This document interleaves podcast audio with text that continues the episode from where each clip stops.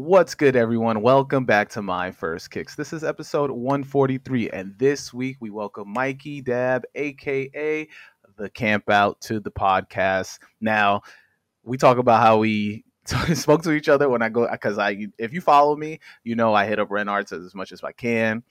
You know, preferably probably once a month to go, because my barber is around the block there, so I ran into Mikey and I was instantly like, can you do my podcast, after just a couple conversations with him, or a long conversation with him. After that, you know, he followed me, and immediately, I mean, I've been following The Camp0ut for years now. So it was just hilarious. And what a coincidence that we ended up just linking up and making this episode happen. Now, as I said last week, when it came to my episode with Sean Williams, thank you for listening to that. But this episode, instead of it being like an audio problem, I was absolutely sick this podcast and this podcast recording. And I'm actually still kind of getting over the cold that I had in that episode. So you're seeing like the last remnants of this cold. I'm currently eating the halls right now, and I am coughing from time to time.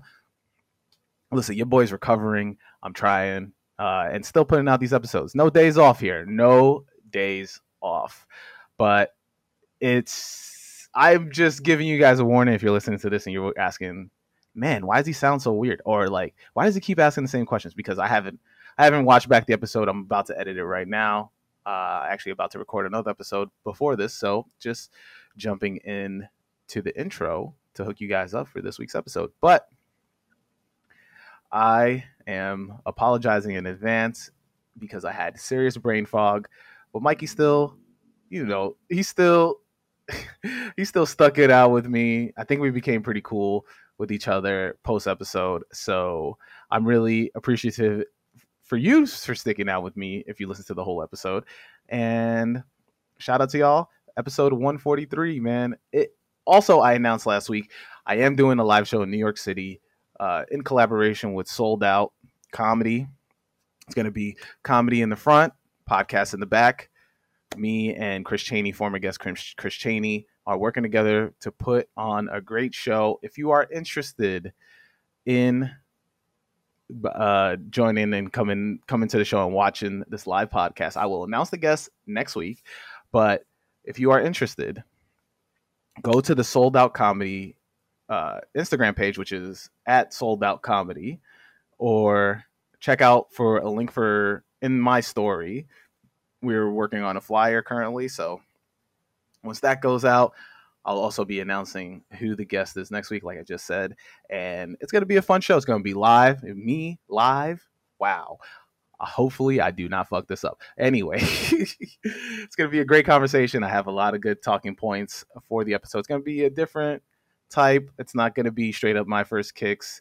This is going to be a previous guest coming on, and we're just going to be talking about, you know, since we're in New York centric sneaker culture. So very excited to put that on, hoping that everybody wants to come and check it out. So if you're interested, follow Sold Out Comedy, look for the link there. Buy the October 24th ticket if you're just you want to buy it right now. I think they're only $10. I think there's also a code on the Instagram page. If you're listening to this and want to buy a ticket, hit it up. Trying to pack the place, trying to have a good time. It's going to be a good time for sure. So on to where you can find Mikey. You can find him at all social medias as @TheCamp0ut, and the O and out is a 0. Definitely check out his website, TheCamp_out. The O is a 0.com. And, you know, hit up Ren Arts, buy from Ren Arts, follow Ren Arts at Ren Arts 1981. It's a great conversation. I hope it is. And of course, you know where to find me. I am Who Is Haas on all social medias. Follow the podcast at My First Kicks Pod. Follow the podcast on TikTok. And if you're watching this on YouTube, My First Kicks, hit that subscribe and hit that like button for your boys. Please hit the like button.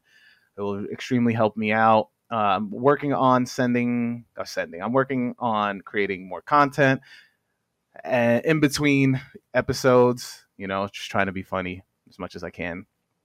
And also trying to be educational when it comes to sneakers and culture, sneaker culture. Only so much I can do. I don't want to be redundant and boring. So I try to be, myself on these socials. So hit your boy up if you're interested. Like I said, comedy show October 24th. And on to this week's episode with Mikey Dabbs. Hey, Mikey, welcome to the podcast. What's going on? How are you? Yo, big honor having you on. I've been following you for a while, and the fact that we were able to connect at Ren Arts was just like, I call that like the sneaker guys were like, we got to put these two in the same stratosphere real quick. What's crazy, I saw your sticker and I was like, yo, what's that sticker doing on the locker? And they're like, oh, he stopped by. And then they posted the video. I was like, oh, I bet. So I'm glad you came through.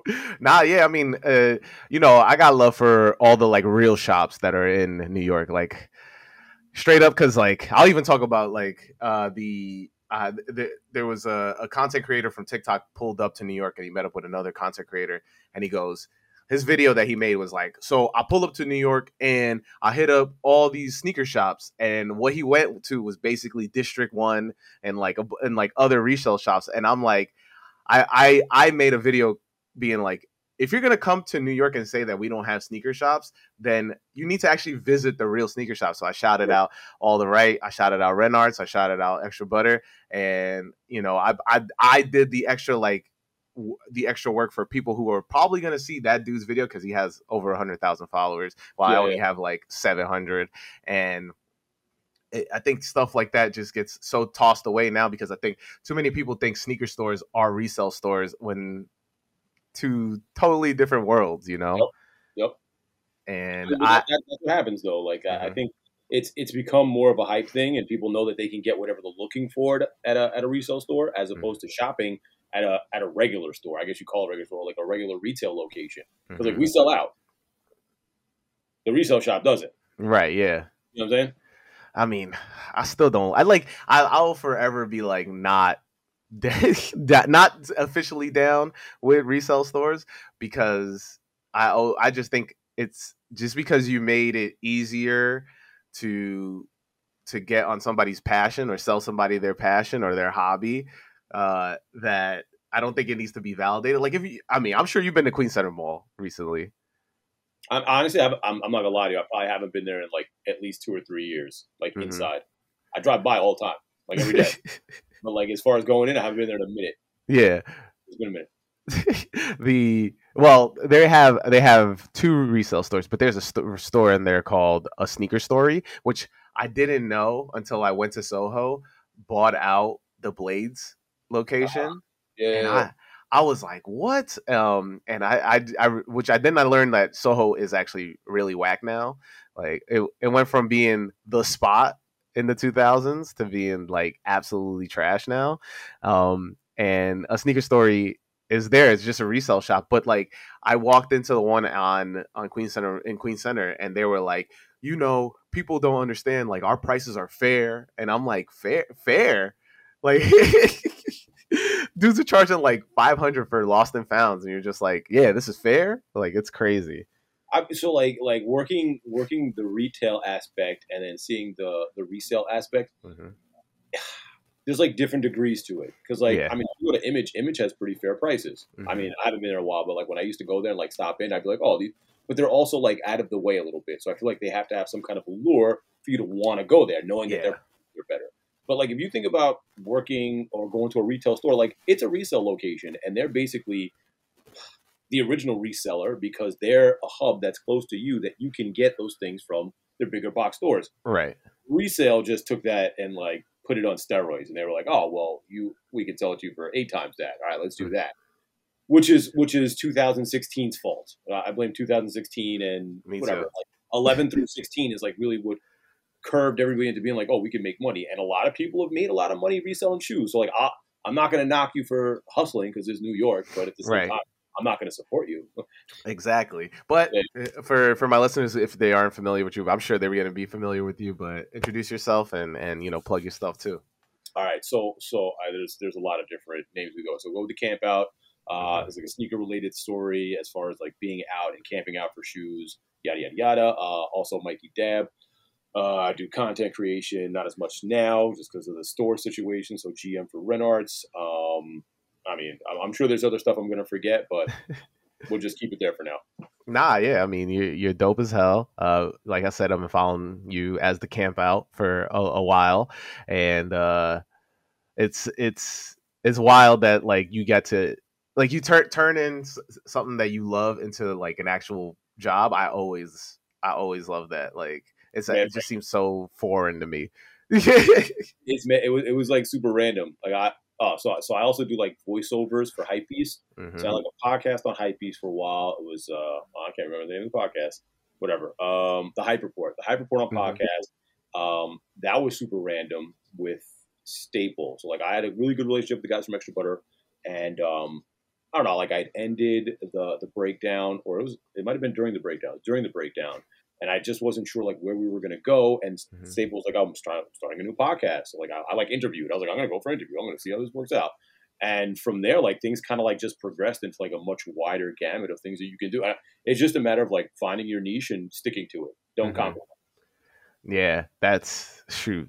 This that gives me hope. Like that gives me hope because I just like.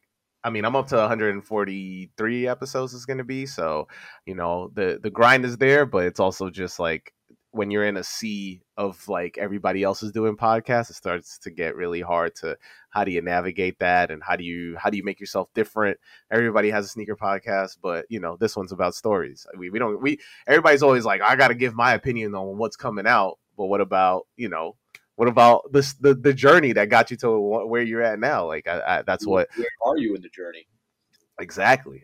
We're going to talk about your journey as I hit you with the question that I ask everybody each week, and that is, what's your first kicks? What's that first pair of sneakers you absolutely needed to have?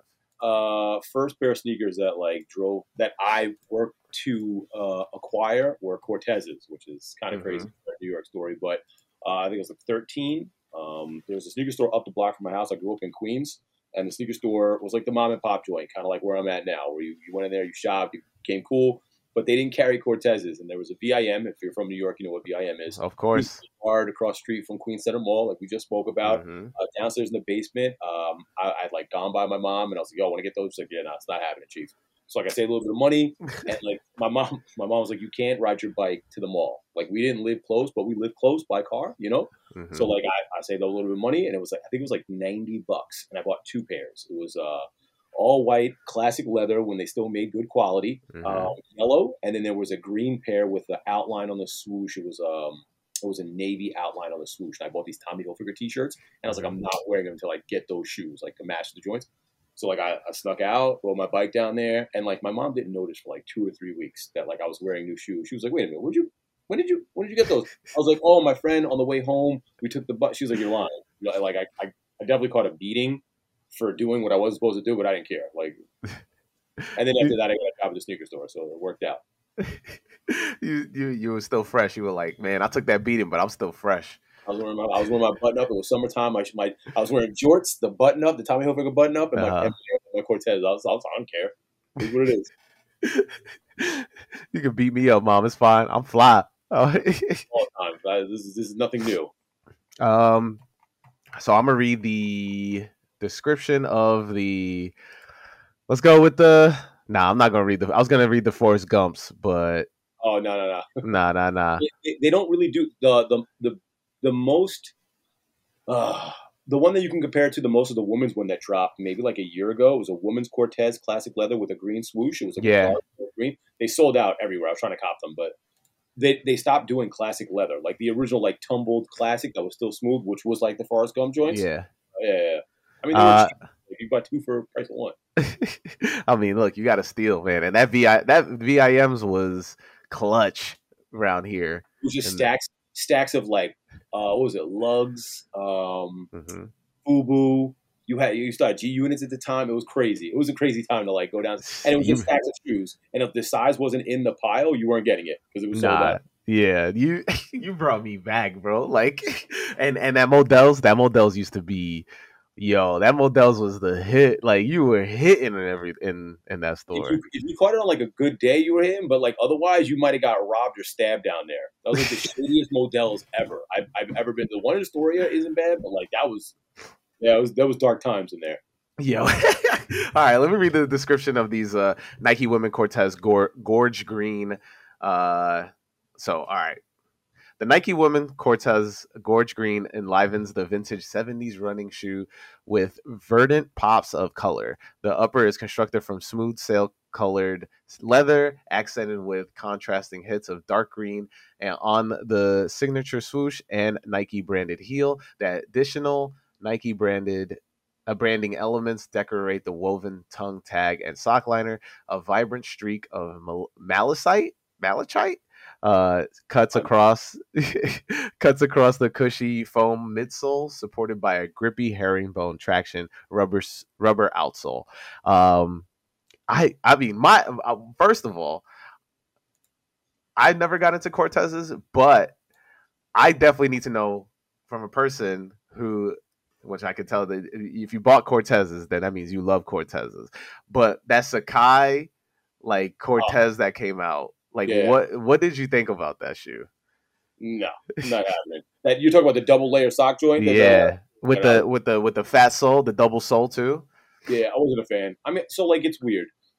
I try to put it like this. So like back in the day, what I'm talking about, like you would buy shoes not because like you loved that particular one, like the color match. Like you were able to put a fit together. Yeah, that was the most important thing. Like Diesel had sneakers. I used to wear the Puma slide joints. They looked like ballet shoes. It was crazy. I wore Janko wide leg jeans. You could hardly even see my sneakers, but like I had bad colors. It was with the School of Hard Knock T-shirt. You definitely had a School of Hard Knock T-shirt. I mean, who didn't have a School of Hard Knock T-shirt? But like it was definitely different than things happen now. Like watching kids like buy shoes, it's more or less either they're buying it for trade bait or to wear it once or twice and then flip with their boy to do something else. Like they don't really care about matching too much. And there's certain groups that do, but it's way different now. Yeah. The idea of being like, I mean, I talk about it constantly of just being like a sneakerhead now. And even in my last episode, one of my previous episodes where I just like, I'm cool with gatekeeping. I think we need to be gatekeeping more often, to be honest. I'm gonna have to bring it back. I'm not gonna lie to you. I can talk smack, but like it might have to come back. No, yeah. I mean, it's just gotten too out of hand. I mean, I've been on Twitter about it too, just being like, you know, it's cool that we can accept everybody, but at the same time, it's like when people are visitors, you should be treated as a visitor. You don't just be like, you know, yo, I like here's sneakers now. I'm a sneakerhead. You know, here's the keys. There you go. Take my car. You got it. So it's just it's funny because people think it's weird when a store tells somebody to do a kickflip for a pair of sneakers that you should be doing kickflips in, and then it's weird, like, oh, but it's funny because so say if somebody does that kickflip and gets that shoe, and they sell it on GOAT or StockX, you bought the shoe. You did what you were supposed to do to get the shoe. Like so, like there's like different degrees. I feel like if a store makes it fun and incorporates the talent or like an SB or like they're doing a show or like you coming in with your skateboard, I feel like that should set a precedent for like making sure that person is able to purchase. Yeah, you don't want to stop people from buying stuff only because there's too many different degrees of like who's reselling, who's feeding their family, who has style, who's a personal buyer, who's a skate, and you're like. But by the time you're done, you're like, nobody gets a shoe. I'm just going to keep it in the back. I'm not selling anything to anybody. So, like, I think it's important to be transparent with people. It's the Camp0ut like motto is just be transparent about whatever you're doing. You know what I'm saying? Like, if you're running a release for a sneaker and you're a skater or a basketball player, well, it doesn't matter. It doesn't matter what you do, as long as like you're honest. I think it'll translate well with people who are purchasing. No, yeah, I'm always a big proponent of like you need to think about it bigger than just sneakers, right? So if you go to a store, you need to support the store so it could stay, keep the doors open. And I always tell people, like, you know, if you want to buy SBs from a skate store, don't just buy SBs, buy the merch. Like, keep the doors open so that you have a better chance of buying SBs the next time. You can strike out now, but so say if like, I mean, I always, whenever I hit up Lick in Long Island, in Astoria, I'm always like, all right, let me make sure I cop like a shirt or something, you know? Yeah. You know, you got to make yourself like a presence in the community for that, for you to be included, because, you know, resellers are going to be going to every, it's basically their job. They could go to every store every week and then cop all the merch and then be able to get the sneakers. That's who becomes the client now. Like the reseller became the client because people know that they're going to come in and drop $500-$600 throughout the week. So when a big release comes that following weekend, like they're expecting that you're going to bless them, whether it's 2 pairs or 3 or whatever it is. Like, yeah, it's a shitty motto. And like a lot of people have adopted that to be like, let me, and it's a double-edged sword because you don't have your Monday through Friday business of people who actually mess with your store. Yeah. So like you're in a rock and a hard place, which I get why some stores do that. Luckily, I don't have to do that. I don't frown upon it, but I also don't believe in it. So It's hard for me to be like, all right, yeah, come on. I'll be like, oh, you, just give you a heads up, you're not getting shit else, right? I like to put that precedent out there to be like, just because you're buying stuff doesn't mean I'm going to plug you. Like that's not how this works. No, yeah. Like if you're like an everyday customer and you come in and you're like, hey, listen, man, I'm trying. I need this pair. I can't get it. Like I'm never going to be like, I can't do anything for you. I'll try my best. You know what I'm saying? Nah, I see. That's more like, because if you're an everyday person and like an everyday customer, you're like, perfect example. I used to be a GameStop kid. Like I was at GameStop every single day. I guess you're the same thing, but I used to go there every single day after school and just hang out there for like 3-4 hours every day. Go home, whatever. By the time I turned 18, they were offering me a job when I was 16. They were telling me like, "Yo, don't worry about it. Once you turn 18, I got you. I'll hire you. Don't matter where we're at. You know, I got you." And it's all about putting in that time and making becoming part of the team. Yeah, it's the relationship and like people knowing that like you're here because you want to be here. Yeah. I'll bring it back to like my first job at the sneaker store. Like my homegirl worked, like one of my friends, she worked there, and like I tried for like a year and a half to get a job there, and they're like, nah, we got enough people. And finally, like I realized she worked there, and then we went to school together, and she's like, I'll try and get you a job for the summer. And like it took 2 years to get a job in a sneaker store in my neighborhood, like, and that's because I wanted to. You wanted to work there. Now kids pop in the store and they're like, yo, you hiring? I'm like, for what? What do you do? I work here. I'm like, dude, are you even into like shoes? You like stuff? Like, what's up? Like, is you gotta hit them. You just gotta hit them with the give me the history of Ren Arts right now, and then there you go. They're never gonna do that. It's never. I ask things like what's your favorite Jordan and why, or like you know what this shoe was on the wall. Like nothing hard, just like simple questions, like a Stan Smith or a Samba or something, and they'd be like, those are Adidas, right? And I'm like, oh boy, okay, I'm going. But at my job, yo, it's the funniest. So my team be hiring, and the hiring manager was like, he was telling us like the interview process, and he was telling me, he was like, he asked the person, he goes, so I want you to sell me. So say if you have a friend that left their jacket at somebody else's house, and you want them to give the jacket to somebody else to give them back to you, how would you go around doing that? I mean, why would we just ask? Exactly. And so that's what he was trying to get. And he was trying to get like a straightforward answer of just be like, oh, I would just ask the person to ask the person. Yeah. Right. And the person that he was interviewing could not say that. They were just like, oh, you know, I would go to the house and see if the person's there. Like, no, just ask the person that knows the person. What are you doing? Hey, can you call your friend to get my jacket? All right, thanks. That's crazy. It's just wild. I don't know how, because like, I mean, if you talk about like just being in lines, like I was recently in the Crenshaw Skate Club pop-up shop line that broke down into a fight and stuff, and you were there. Nice. Yeah, I was there. It was amazing. But even like that was the last line I was in, and I realized that people don't really even talk to each other, and I was trying to get in with just like, you know, there was weird stuff happening out front with the security guards, so I knew shit was gonna get fucky around towards the drop, so I was trying to get in on the jokes and stuff and be like, yeah, yo, you know, it's funny. And I was trying to jump in, but you know, there was just one of the resellers that was standing there since before I got there, and he was the one that was just basically having the conversation with the security guards, and they were just talking. And so I was trying to try to just schmooze my way in. I'm usually a good schmoozer, and they were just icing me out. But I was realizing that once the line starts getting bigger, obviously because all his peoples was pulling up. So once the line starts getting bigger, nobody else, they were only just talking with each other. And I was just like, wow, this is what it's become. Well, you know what time that relationship is different. Yeah. And so like you're supposed to talk to all the people that aren't with him.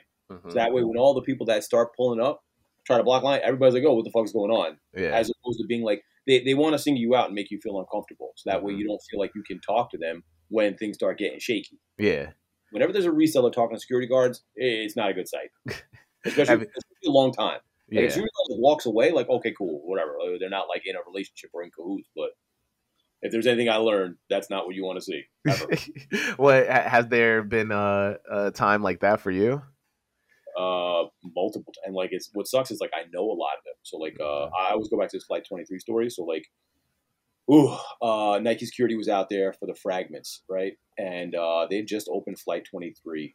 It was like months prior or whatever it was. So like I'd gone out there for the grand opening, and like every day they were like, oh, we're dropping black and gold patents. We're dropping. And I was like, oh shit, I'm pulling. And every time I pull up, it would never happen. I had gotten hurt on my job. So like I had my cane at the time. It was early. So like I used to walk around with a cane, and I'm like, yo, you guys made me come out here in the middle of January. It's freezing and you're not dropping whatever. So fragments came out a couple months later, and it was a couple of Nike security heads, like Fish and his team and a couple of other dudes. And I know them. I'm not saying I don't know them, but we're not like best friends, and I'm not a reseller. So like, if you're looking to make money at 11 o'clock at night when there's 300 people lined up outside and all the resellers in the front, like, you know what time it is. And Fragments, I think, they weren't even going for like crazy number. They did like 700-800, but like they had 77 wristbands. So like I'm sitting by the 7-Eleven, which is like maybe a store down. I don't know if you... Yeah, 34th Street. I know that whole block. I was sitting right there, like in the chair, and they're like, "Yo, Mike, don't worry about it. Chill out. We'll give you wristband as we get through some of this stuff." So like every like 5 minutes, they kept going to 7-Eleven and like counting money, and I was like, "Oh fuck, I already know what time it is." Like, all right, cool. So they come out, and Fish would be like, "Oh, Mike, don't worry, I got you." Well, don't worry, I got you. I'm like, "You got me" is going to turn into number 77, and you're not going to have enough wristbands. Yeah. So like I was like avidly getting annoyed, and like I used to never leave Soho. I would only stay in Soho because like I ran releases, so like I didn't really have to like stress out too much. I would go to like be a Kith the entire night or over the weekend, whatever was going on. And I think Paulie was still running releases at that time, but like we were kind of like splitting the load. So being up there, I was like, I'm never doing this shit again. And just watching them count mad money, and like there's so many people standing in line watching it happen and nobody saying a word. Yeah. And I was like, that's it for me, I'm out. Like, oh, you don't want wristband? I'm like, no, you don't even have any left. No, well, we'll see what we can do. I'm like, no, I'm not doing that. I'm not staying out here all night long for you to be like, let me see what happens in the morning. And then none of you guys are here. Everybody got wristbands. And then, we don't know what happened. Yeah, I'm good. I'd be pissed. Like with the Crenshaw Skate Club stuff, I was 5 seconds away from to go in front of the security guard and just be like, yo, tell me right now, tell everybody right now you wasted our time. I want you to announce it. Like I was 5 seconds away from doing it. They never do that. I try to explain to people, even like at the store, I'm like, the more you crowd by the door, the shadier this release looks. Yeah. So if you're doing a straight line in the front where people could see that we're just doing a straight line, you're going to ruin it for everybody. And like you haven't been to the store. I don't think you've been to the store for like a release. Like we had eights the other day. We had the playoff eights. Yeah, playoff eights, Thunder Fort, and like it'll be a decent amount of people, like 50, 60 people. Yeah. In a straight line. Like I just like, listen, you get a wristband, you get a number, you get a time, come back, done. And like a lot of places will be like, oh, we only got 22 pairs. They got 200 pairs. Where's the rest of it going? if I got 60 pairs, there's 60 people in line. That's just how it works. I'm like, oh, come in, get out. And if you get there and you're like, I need a size 10. I'm like, listen, he got the last 10. You got the 9.5 and he's got the 11. So figure it out, man. If you want to stay, stay. But if you don't. I don't make people, you know what I'm saying? Like, I think it's especially now, like the way people like come out for shoes, they only come out an hour before, 2 hours before. Nobody's trying to camp out really. And plus like a lot of people don't understand like how it works. We're like, you got to ask people, hey, what size are you? Are you getting that size? You don't have to do that when you come to the store. You know what I'm saying? Like you get a wristband, you get a number. So it doesn't matter where you are in the line. I'm going to call your number. So you can be number 2. All right, come on to the road. Where you at? And then the size is on there. So if you're looking for a size, or you, I don't have, you already know off bat. You're not waiting 3 hours to find out. You know. Yeah. That's I mean, that's such a way better or like organized way to release sneakers. I've never been a fan of lineups because they've always boiled down to somebody being like, if I don't get a pair, nobody gets a pair, and then it just starts buckling down after that. And I was one of those dudes that would just pull up at like 4 a.m. and then line up like for like whatever release would happen. I would never do the overnights because for me that was just like, I would always either have to like, I would never, like I was working retail, so it was hard to figure out, you know, how to make that. Like I never understood how people do it. And so it's funny when people are now asking for campouts to happen again. And I'm like, I don't think that, like, I don't think even that's going to be okay. I think if stores, all right, so like I'll put my stamp of approval on this. So like I ran Kith for 5 years after like Paulie had left. Uh-huh. And like the security guard that runs all of their stores now, like Charlie is my boy. I love Charlie to death. And like we had a really good system. Like I would come out, even if I was camping for a shoe, I would be the first person there. Yeah. I would run the line still. I'd let people go home and come back. We'd keep numbers. I keep a list. I keep your size. I keep your name. We do a roll call. You come back. You come back. You don't. There's no. It's all about transparency. You know what I'm saying? Like a lot of stores don't think take enough time to understand that it's not just a security guard standing in front of your store. It's someone who has a little bit of passion for what's going on in front of your store and shoes. Yeah. Like you got to care a little bit for people to know, like some people aren't here to make money. Some people are here to buy a shoe, like so they can wear it tomorrow, or for their girl, or for their man, or for their uncle, or for their brother, or for their son. Like it's not all just a transaction. And right. Like I think that finesse has gotten lost in sneakers too. Where like you're saying, like you went out to a line and who were you talking to? You were trying to figure out what the was going on with the security guard and the reseller dude. Meanwhile, there's probably people behind you who are like thinking the same thing. And that's where you got to pull up. And like people don't really talk anymore. Like go for a drink. We used to like be like, all right, we have to come back in 2 hours. We'll go have lunch. We'll have dinner. We'll go get a drink. We'll be out till 2. We'll do a roll call at 3:30. Like that type of stuff where it was fun. Yeah. No more. That's, I mean, shoot, man. That I only did one camp out like that, and then we would like go to McDonald's for at 21 Mercer, which ended up getting shut down. But like we still went to McDonald's and hit it, like we were like, anybody need anything? I'm going to McDonald's, like, you know. Yeah. It was still like a chance of having a community around it, or like just people being together instead of it just being like a bunch of randos. And I think it's when it's like the heightening of being like, oh, this shoe needs to pay this electric bill, right? That's when it starts getting a little shaky, where people are like, if I don't get the shoe, man, like, you know. So I'll put it to you like this. Like there have been situations where I've run campouts where it could turn into that very quickly. Yeah. But like if security is, I'll give you a perfect example. Stone Island and Supreme, I think it was like drop number 2. I went to the Stone Island store, not Supreme. Mm-hmm. Now, I run releases. I ran Supreme releases for mad long. So when I got over there was only like 8 people, 9 people, and I knew 4 of them. So I was like, all right, security guard was there. I was like, hey, maybe you want to start orchestrating the line so that way people know where they are in the barricades, or at least some kind of organization before it gets crazy. He's like, I'm away from my boss. You know, an hour goes by. Now there's like 40 people. I'm like, dog, you got to do something, because like I know how this is going to turn out. There's going to be a calamity of people, and they're going to use that as a way to try and cut the line. He's like, no, I'm away from my boss. And like, I'm like, now I'm getting annoyed. Yeah. So now, like, I don't know, they open at 11. It's like 10. There's mad people. It's like 150 people out there. The boss shows up and he's like, whatever. So I was like, I'll walk over. I introduce myself. I'm not trying to strong arm him, but I'm like, let's try and figure this out now, because there's been a good 30, 40 people that have been here for a couple of hours. Let's get going. He's like, oh, we're going to set the barricades up in a little bit. Like 10 minutes before the doors open, they want to set the barricades up. One big guy stands in the front and then just stands and goes, okay, go.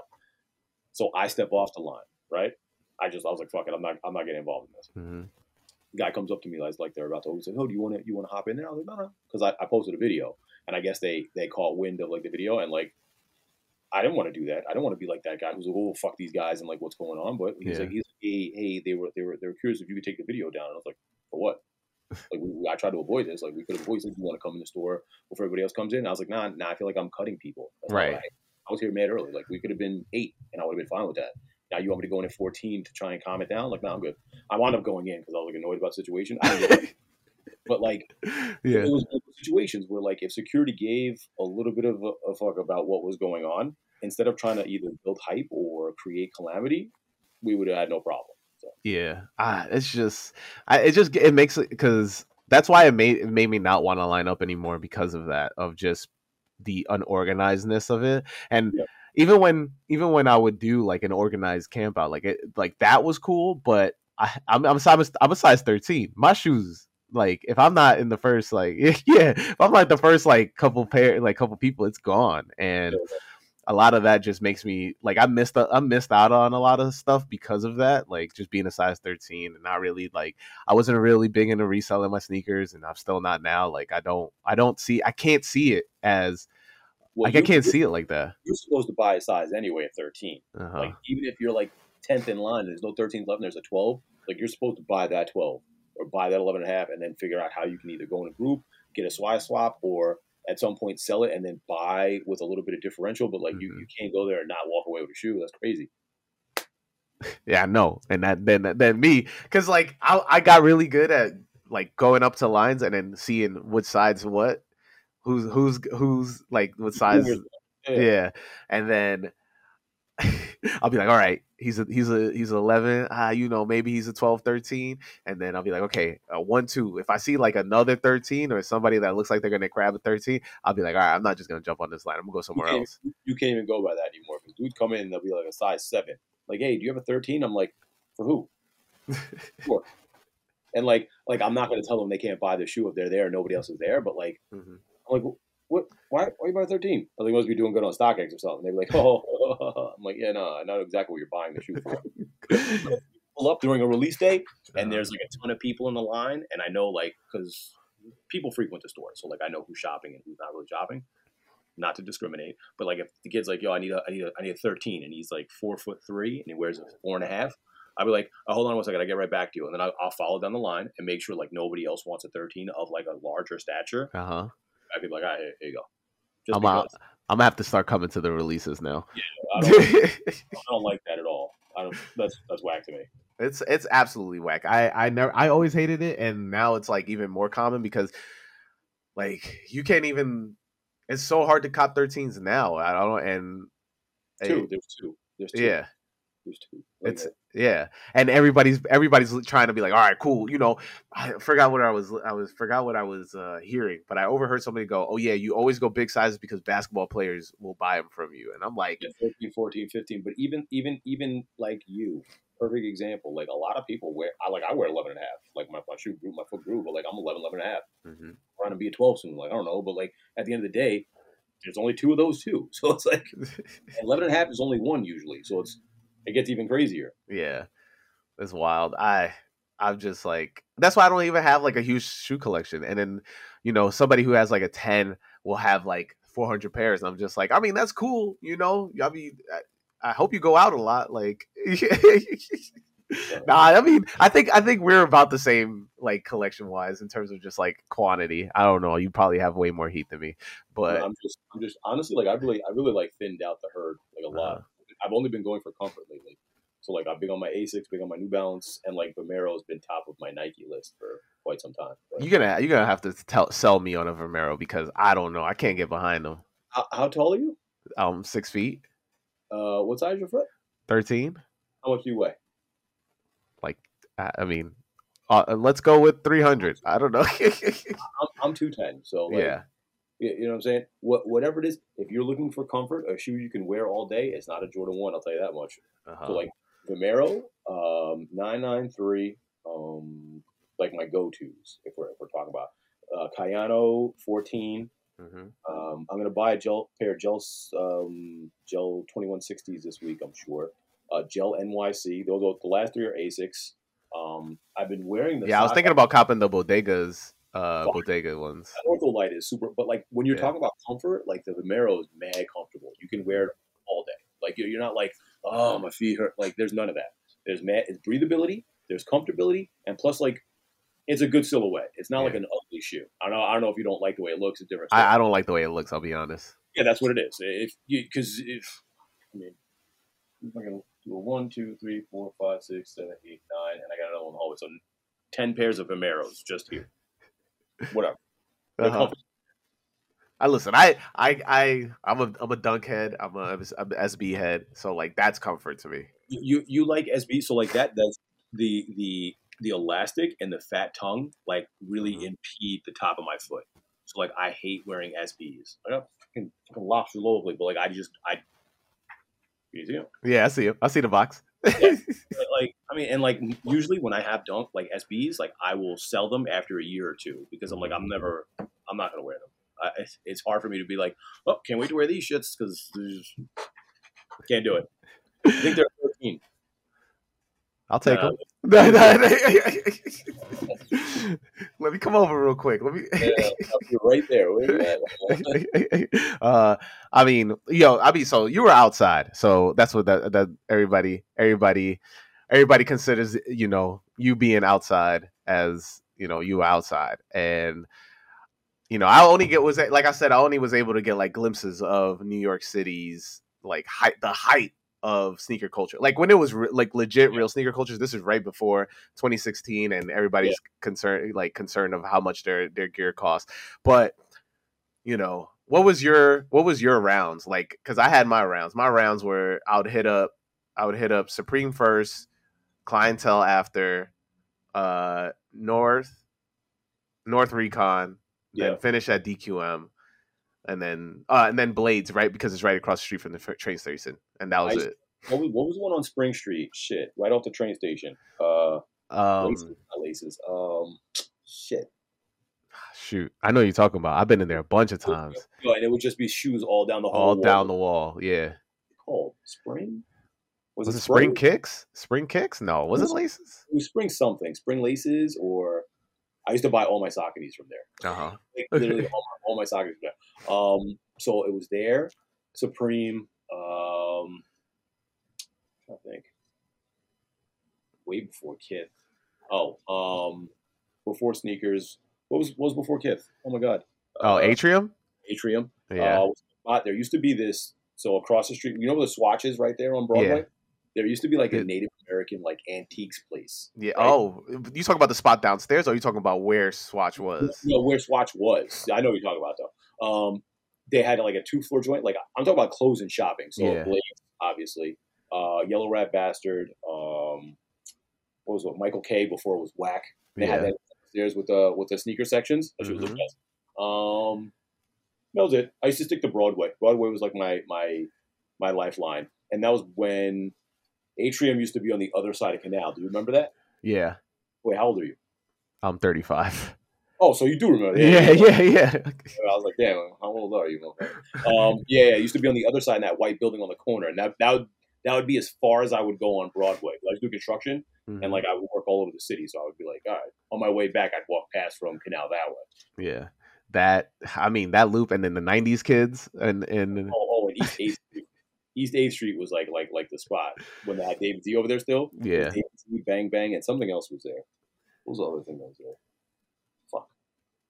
Oh, French Connection UK was still over there. Those were pretty good spots, but yeah, that. So like, what did you like? What was like the where did you have like OGs that brought you in, or were you like you found your way into this? Well, so all right, this has no correlation to like now, which is why like I got back into runners in like 2011. But like I was at a sneaker show and Ronnie was there, and like I know him from high school, so I was like, wait a minute, what are you doing here? And like he went up on the panel. I was like, what the fuck is going on? Like I had no idea that he like was doing this journey from David Z's into Kith. And then like I looked into it, and then like a week later I was buying flamingos. But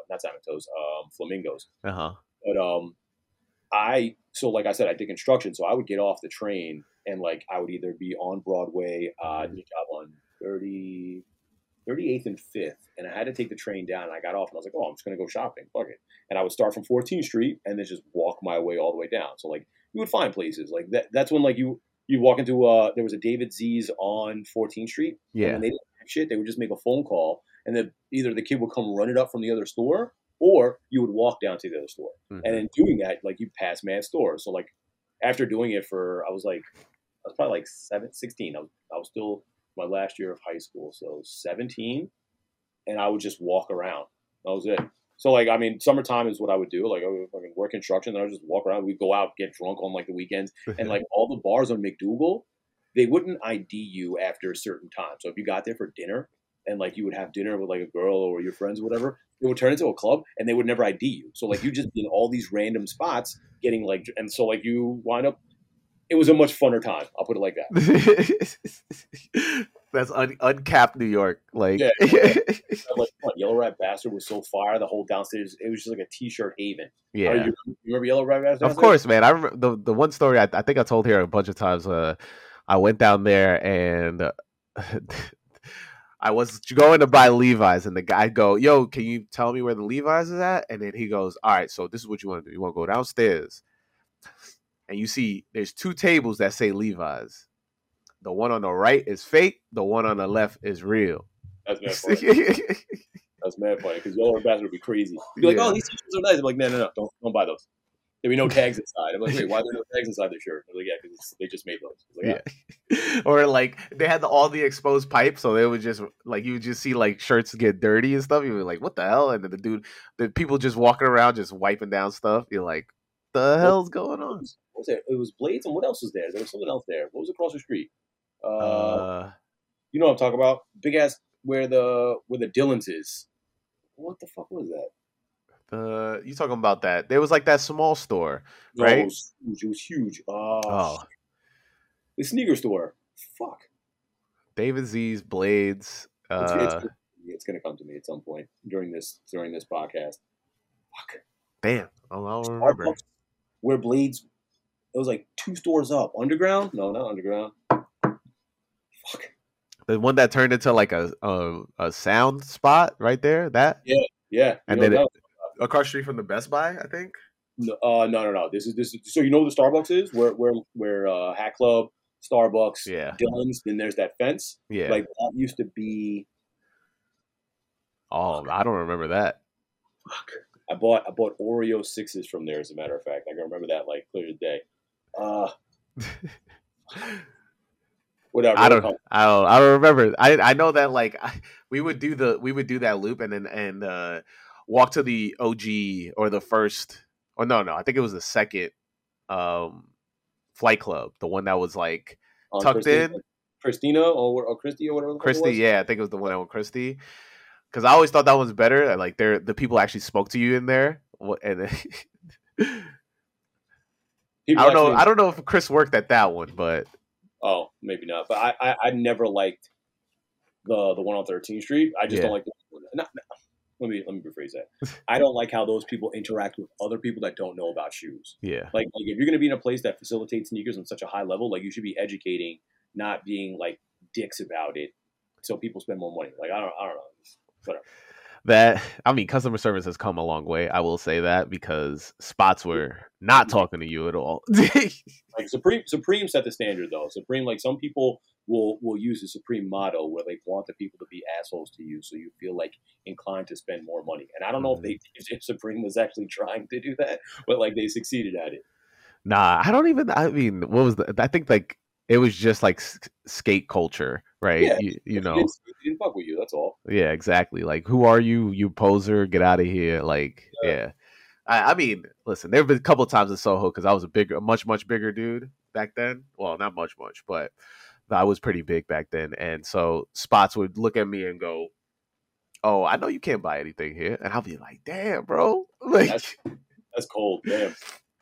And then once it was wild. Because, like, I started losing weight. But it was the weirdest thing to go into Supreme and the dude asked me, "Do you want to try this on?" And I was like, "What?" That's when they still had 2Xs. No, they didn't even have 2Xs. That was an XL. They brought 2Xs back because they discontinued it. Like, back in, like, 2001 and on, they had 2Xs, and up until like 2009 or 11 they stopped. So like the XL would be huge. Yeah, is like that was their transition. Is that the XL would be huge, so they stopped doing 2X. And now I think they're back to doing 2Xs again. Yeah, they're doing 2Xs again. I've been copping. I'm not, you know, I'll still cop Supreme. Yeah, I mean, it looks good. I don't care. Yeah, exactly. I'm still curious. Is just like, you know. What, like you know, you talk about your first shoe, right? But like at what moment did you feel like, all right, now I need to understand what sneaker culture is and like how I'm gonna jump into this? Like, where was that moment for you? I'm not gonna lie to you. Like, I think I still don't understand what sneaker culture is. Uh-huh. Like I said, I went to that sneaker show and I saw Ronnie, and I went to a release, and it was for oh my God, I just said it, Flamingos, right? Yeah. And there was a line, and it was a very shitty line, and I was like, what the fuck is going on here? Like, I didn't expect there to be that many people for a pair of Asics. So I was like, all right, I'm not gonna talk too much shit. I'll feel it out. I wound up copping a pair like a week later off of kid who was like, yo, I got a pair if you want it, I got you. I was like, all right, bet. But I integrated myself into the next release. What was the next release? I think it was the Volcano. Was it the Volcanoes? It wasn't the Eastern Conference pack, whatever. The EC, yeah, I missed the ECP. Oh, okay. I missed the ECP because it was a shit show. No, ECP was before Flamingos. Oh, okay. I'm trying to think what came. Whatever was after that. Like, it might have been Daytona. Was it Daytona's? It might have been. Nah, Daytona. I think it might have been Volcanoes. Could have been Volcanoes. Whatever the timeline is, I get in the line and I'm like, all right, I got there mad early. Brought my car. It was cold. I parked.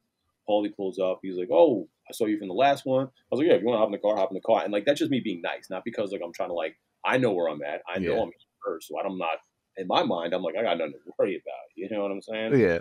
He gets a car, they smoke, everybody's chilling, we bullshit, and like I talk to people, so I don't care. Like everybody starts lining up, and I'm noticing a trend, and it's a lot of people, you know, doing weird things. And I'm by no means a small guy, and I'm also not a pussy. So like, uh-huh. All right, I'm gonna stand right here with a cane. I started the cane this time, so I'm like, all right, I'll stand right here with the cane. If you want to go by, you're gonna have to say something. Uh-huh. Move, I'm gonna move. I don't care. And then I noticed like kids were up there too that were like near, and people were trying to pass them by, and I started getting pissed off. I'm like, oh, so we're just not gonna abide by any rules, and like that's not how I live. So. Next release, I come out and they're like, oh, dude with the cane's here again. And like, as like people started seeing me more, I fuck with the people in the store, you know, you show up more. Like, I have a little bit of charisma. Like I talk to people, whatever, we're good. Yeah. So like, oh, Mike's here, chilling, blah, blah, blah. And then I don't know. I think it was like Blanco or one of these kids. They try to like push these kids out of the way. I was like, where you going? They were here. They're like, oh, no. Oh, yeah, all right, cool. So like a little bit of backbone goes a long way. Like, not gonna fight me. What are you gonna do? Like, you're not gonna do shit. Everybody get in line and chill the fuck out. Like, you got to get 30 pairs. Cool. Got 30 people. They're there. The first 6 are here. Who cares? So next release, yeah, I learned a little bit about how the release was working, like who was running the line, who was saving spots, who was taking money to do, whatever. And then I forget what release it was. I don't know. It was a weird release. I went out and like, we're all good now. Everybody's like, cool. Everybody knows the deal. If Mike's there, don't fuck around. Like we're chilling. We got the car. I'm here before everybody. I'm first. I don't know. Well, I went to something. Oh, it was the Diamond release, as a matter of fact. And like, I was release, and I was like, all right, Paulie, I'll help you out. I'll save you some spots on this thing. There's 400 pairs. I'm not going to stress out. I left because I was like 8th or 9th. There was like a party all night long. Came back. We did what we do. I leave. Now I'm cool with all security guards. They start calling me like, Mike, what happened with the list? And whatever happened, like he started moving mad people around to make money. And like, it's his show, realistically. I'm not running the release. It's his show. Like, I would go there and he would take over, so I couldn't be like, what are you doing? But, like, I get it, all right? Turns out, like, he did a lot of shitty shit. And I was like, all right, it is what it is. Like, it's water under the bridge. But then after that release, like, they were like, all right, Mike, you're going to run the release. And I was like, and I think, like, he'd kind of, like, he was ready to, like, step away anyway at this point. Like, you know, other shit to do. I think we started doing a podcast, too, after that. Were we doing a podcast yet? We weren't doing a podcast yet. but like, it was like, that was the transition. Like, he was done with it. He was like, pretty much over it, I think, at this point, which is why, like, so, like, I didn't really care too much. But now that I took over, like, things kind of changed. It was, like, roll calls. And, like, that was part of, like, my sneaker culture. And, like, I wasn't going there to, like, buy shoes to flip them. I was going there camping out to buy shoes because I liked the way they looked. And, like, it was Mercer Pants. It was, what was the other company? Fuck. Mercer Pants, and then Mercer Pants. Kith had just started doing like a little bit of clothing. They were putting like shirts out and shit. And I was like, what else? So it was like, it was Kith and Supreme were like my two like things that I would go to all the time. I was over to Extra Butter because it was 2013 and they just opened up too. DQM was around the corner, so like I would like, that was back to like my little circuit of places I fuck with. So yeah, and then like I just started doing releases on the regular because I was always there. And then it just took off from there. And like, I'm not going to say I I created like my own little culture in that, of like people being like, oh, we're going to go to that release. And I wouldn't just do it for ASICS. I would do it for like whatever else was dropping, like whether it was whatever runner it was or whatever Jordan it was. They were like, oh, you're going to come out? And I'm like, yeah, cool. I don't care. I'll come out. Even if I wasn't buying it, like I would still run the release. I don't care. Yeah. If I want to shoot, I'm like, yeah, no, I'm good. So it wasn't so much like becoming a part of that culture, but like building something that like I had faith in and feeling like comfortable that people were like, oh, we have camaraderie. We can chill. We don't have to stress out. We're not fighting. Nobody's arguing. Like even resellers were like, all right, I don't fuck with this. Cause like they pull up, put your name down. Okay. What are you going to do? You are sorely missed right now. It was a different time also, like people, and like I tried to venture up to 34th Street, but like going there, coming back, it was like too much stress for me to be like, all right, let me do three stores at once. No way. I used to do Kith Brooklyn and Kith Soho. I would take the train back and forth. That was terrible. That's wild. That's because I never even thought about like, oh, maybe I should like help run a line or something like that. Because I mean, I was always like either midway through the line or like I wasn't ever first in line for anything. I was maybe that first third. That's where the zero comes from. Yeah. It's like I would literally like pull up at 3:00 in the afternoon. Plus, like you gotta remember, like a broken leg, so I wasn't working. Like, yeah, I would just go there and chill, whatever the fuck I felt like it. So it was a lot easier for me to kind of assume that mantle, knowing that like I forget what it was. It was the Boston Tea Party, the concept of Jelly Threes. I sat out there for 3 days. Like, oh, I don't care. Like whatever. Jeez. I chilled out. It was the middle of summer. I went home and showered a few times. That was it. The cane held a lot of power, is what you're telling me. It paid for you to stay on the lines and also, you know, yeah, create the lines. I think that is the part that I miss the most about like seeing people come out for shoes. Like I see a lot of people come for shoes. I like people that like shoes, people that don't like shoes, resell stuff.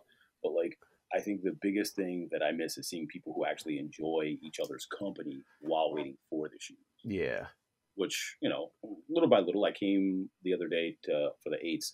And it was like people from the hospital, because the hospital was on the corner. And there was a couple other people, and they were all just like talking to each other. I was like, I like this. This is nice. Yeah, I mean, look, I think you are setting up an area for that specifically. I mean, when I pull up at Ren Arts, I always love it because everybody's very chill, you know. And shout out Jimmy. You know, he always treats me right. Jimmy Spitz is on point. Leave Jimmy alone. Jimmy's dope, man. You know, that's my homie. But you know, the history behind the store and all that. I just love that I'm able to, like, it's a store that's in walking distance. I mean, look, I fuck with All The Right, but I've never felt welcome there. Well, you know, like honestly, like if you just talk to them, like they're good too. You know? Nah, I think it's because, I mean, it's probably a conversation for off mic, but there was a situation, and then but like I still give them all their props because, I mean, I'm a graffiti head. I love graffiti, and they always do. They, you know, you can't talk about that neighborhood without talking about All The Right. So like, yeah, Staple in the community. If you exactly want to be honest about it. Plus, like Jordan's been around for a minute. Like he knows his shit. He doesn't fuck around, you know. For sure. And so I don't think. I mean, if you know, you know. It's one, and like All The Right is one of those stories of like if you know, you know. But it's also like you definitely got to be around here. Yeah, like from around here to go there, you know, and look, Roosevelt Ave be crazy. I mean, you post some crazy videos, man. It's wild, and the fact that we're in Sneaker Steve's spot is kind of dope too. I like that. I mean, I don't like that the place floods so much, but whatever. Building's old as shit, but like knowing that like we're in Sprint 2 is fire too. You know what I'm saying? I feel like it has like that little bit of nostalgia for people that are in the area. For sure. I mean, I never was able to. I mean, I'm trying to even think. Was I? Because usually I'm from Corona originally, right? So like when my mom would take me sneaker shopping, it wasn't to Roosevelt. We would go the opposite way. We'd go to in front of Left Rack, and in front of Left Rack there was. Yeah. See, it's funny because I can never remember the name of the store, but I don't know if you ever been, but it was the store that it always had Echo, and it was right across the street from Left Rack. I'm trying to think. You're not talking about the shopping center. You're talking about. No, I'm talking about, you know, that the 57 Ave. Yeah. I never shopped over there. I never made it that far because I used to pass. If I had to go that far, I was passing the mall. Yeah, basically, yeah. But, you know, the mall was so far for me because I was in Corona. So, like, that was the mall, basically, that 57. Yeah. And then you go to the mall. If you venture out, like, that's where you're like, yeah, I'm going to the mall. Then you spend a couple hours there. But yeah, you make a day out of it. Like, yeah, you know, you hit the food court. You go to... Start from top to bottom. You go to Lobster. Like I said, I like FC UK. It was French Connection was up there. Uh-huh. And the upstairs before they made the split. It was just the one side, right? And if you were really trying to get froggy, JCPenney was fire. And then they had the GameStop all the way downstairs. They had two GameStops, the one outside, mm-hmm. right? The one outside the mall where the LIE gets off, and then the one inside the mall downstairs in the basement in that corner. You remember that? I mean, I know. Well, I used to go there when I was young. Came out, it was right there on the corner. Uh-huh. They closed it. I forget when they closed that shit. I remember when it was an EB Games in there. Oh, that's what it was. Yeah. I found an EB Games card the other day. I was like, oh shit. I hope it got money on it. Imagine it's got like 3 racks on it. Electronic notes. Like what? Yeah. That, I mean, look, yeah, Queens Center Mall was totally changed now, and before it was definitely like this crazy sneaker haven where you'd go there and it was like you were just touching nothing but stuff that you just hope you wish you could get. And yeah, man, that was a hell of a time, bro. Like when Foot Locker was on the top, and you were just like, my mom went and camped out for Red 13s. Wow, camp out? Yeah, my mom, not camp. She went there for like 4 hours and like for Christmas, and like opened the box. I was like, yo, what the fuck? She's like, yeah, I waited for 4 hours for these shits. But like it was a Foot Locker in the mall. It was kind of crazy, but like you were able to go in there and shop for shit that you liked throughout the course of the week. It wasn't like you had to go there on release day and be like, yo, only on like big releases or the holiday release that you need to worry about that shit. Like, otherwise you could just go anytime you wanted. You had BIC, you had Foot Locker, and there was another sneaker store in there too. Jimmy Jazz was it in there, right? No. Nah. It was something else. It was like a sneaker boutique. I forget what the fuck it was called. I mean, they have Finish Line or Champs. Yeah. Oh, might have been. No, I don't think Champs was around yet. No, Champs might have been around. It might have been Champs. You might be right. Or Foot Action. Could have been one of those. Okay. It was. All I know is there was 3. It was VIM and 2 in the mall. And like, then you had JCPenney, and you had all the Sean John stuff downstairs. I just buy mad Sean John. You were a Sean John kid. I just love that. And then we would go to outlets and like Woodbury. Woodbury outlets would be like all your Tommy, your Nautica, like all that shit would be there. I mean, you're lucky. I still haven't been to Woodbury Commons. Like, I've always wanted to go. It's like this magical place. It feels like Disneyland to me. They got a Stone Island out there right now. What? Like, somebody told me there's a Stone Island there and the prices are great. I might go. Like, I'm just I might just go. Yeah, let me know. I will hop in the car with you. Yeah, I'm fine with that. I was on a road trip. Fucking, let's go. We can listen to this episode and multiple episodes. Okay, but like. You know, it's just wild. Like, I mean, look, I love Stone Island. It's funny that you talk about that Stone Island drop. My when I started waiting out like in front of Supreme, I used to wait like on the lines pretty religiously too. But for me, it was always the CDG drops. Like CDG drops were just. I was like, I remember one time my boy stopped me because I walked by and I didn't even know the CDG drop was happening. And he was just like, yo, it was good. And I was just like, yo, it was good. And he just let me cut. And I was like fifth in line. I was just like, word. But this is what the first drop. This was the one where they did the button down. And like, it was like all button down stuff. With the polka dots. Yeah. So I got that. I got the BOGO for that. And I never looked back after that. I was just like, I need to cop every single drop. I think the one after that was the stripes, if I'm not mistaken. Or man. Yeah. No, I thought Polkadot was Polkadot after? No, that was first. First? Okay, yeah. Most positive that was the first one. Polkadot reverse logo. Yes. Yeah. I got that. Yeah. And then they had the stripe one was the year after, because I remember being like, that shit is whack. Last year was so much better. No, I'm not getting this shit. I don't know if you remember Roger Moog? Nah, I don't think so. Nigerian dude. I was waiting at Apple for an iPhone, wearing some like Giants apparel. Don't knock me for it. It was blue. It was a new hoodie, and I'm a Giants fan too. It's fine. I'm a Jets fan. Is what I am. I'm wearing some Giants shit, so I'm trying to not be a dick about it. So, and I was wearing some Giants colored Gel I 3s. They were white, but they had like the blue and matched. And he was like, you wear Asics? I was like, yeah, what's up? He's like, yo, I be in Soho all the time. Why don't you come by Supreme? He like recruited me to come camp out for him for a pair of Flyknit, the Supreme Flyknits. You remember the black? Yeah, Flyknits? The black Flyknits. Yeah, with the SUP on the back. One, I should have kept them, but two, like he was like, oh, meet me at Supreme. So like I was like, all right, bet I'll come meet you. So I met him like the next week. They dropped. So I met him at Supreme. He's like, yo, just chill here with me. And I was wearing Hypercats, as a matter of fact. I was pissed. I was wearing Bodega Hypercats to the shit. Yeah. Yeah, people just squished together. I was like, bro, why the fuck am I camping out for shoes? But I was already in the line, so I didn't want to leave. I was like, all right, I guess I'll just wait. And like, we had a pretty lengthy friendship, but that was the first time. Like, I was like, this fucking guy really got me out here camping for a pair of shoes.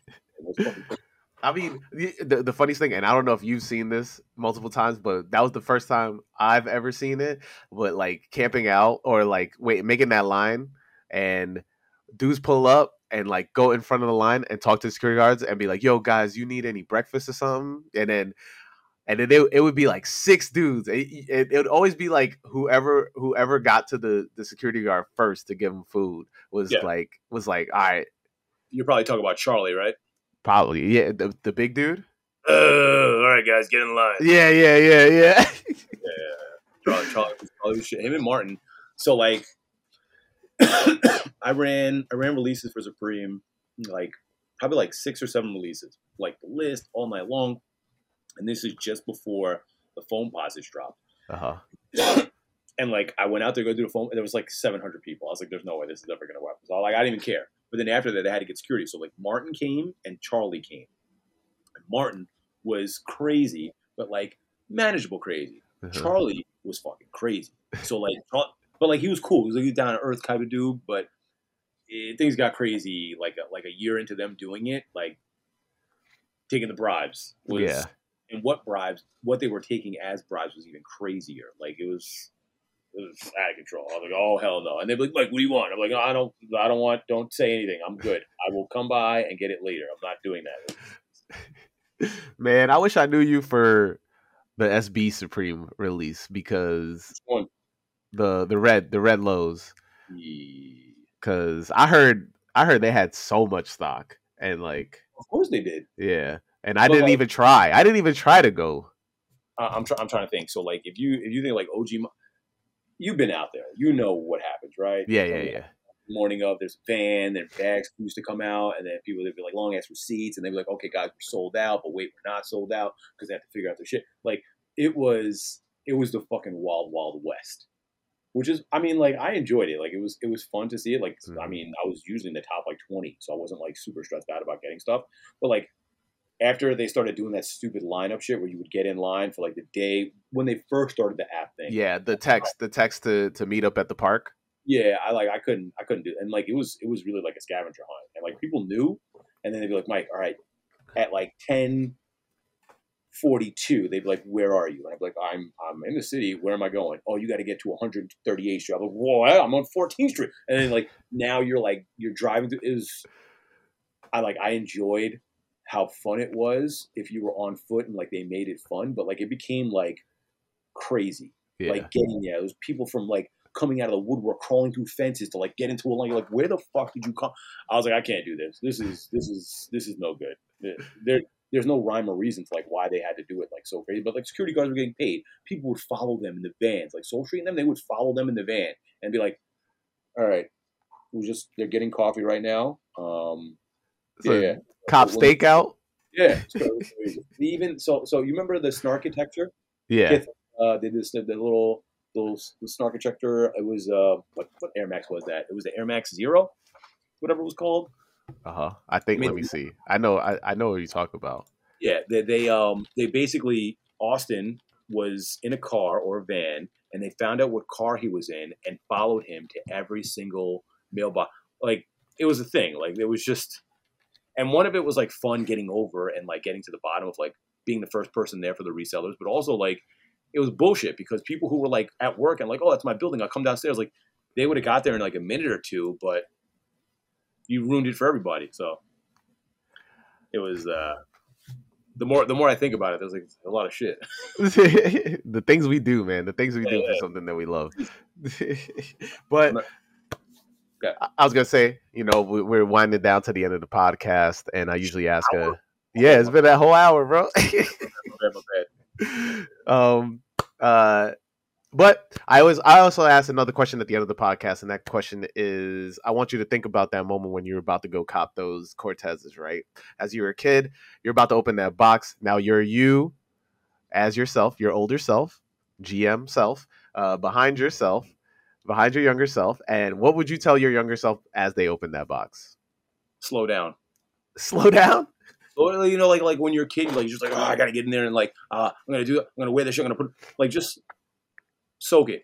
Let it soak in. Like, enjoy what it is that you have in front of you. I mean, there's so much more you'd want to say to a fucking 13-year-old who's just opening his first pair of shoes. Like, you know, you got a long time to go. Make sure you're here on this day because this shit's dropping. Like, turn your phone on. What was that Easter Sunday when they drop it in October? It's like 2:00 in the afternoon. Like, those are all things I would tell them. But I mean, get the foams, get the Galaxy foams. Shit, but I think just slow down and enjoy what it is. Embrace each one. And I mean, for a long time, I think everything that I purchased, I could tell you where I was, what I was wearing, and like who I was with when I bought it. And then I don't know what point I stopped remembering, but I think that was the point where like you're just buying in excess. Mm-hmm. You know what I'm saying? So like, take your time, enjoy what it is that you have in front of you, and think of why you wanted it, and just keep it there. That's all. Don't rush. Love that, man. That's perfectly said. Yo, thank you so much for jumping on. See you this week before. Yeah. I will. And you know what we say for everybody each week: wear your kicks. Peace. I might cop a pair of Vomeros. Peace.